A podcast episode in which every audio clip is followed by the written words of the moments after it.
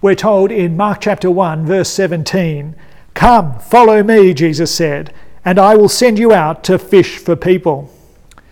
Jesus spoke these words to his first disciples.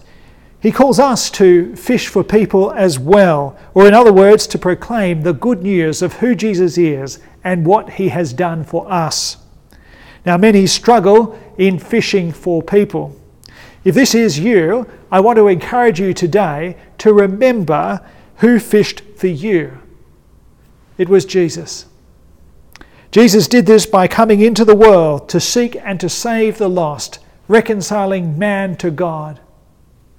We are to fish for people because Jesus has fished for us.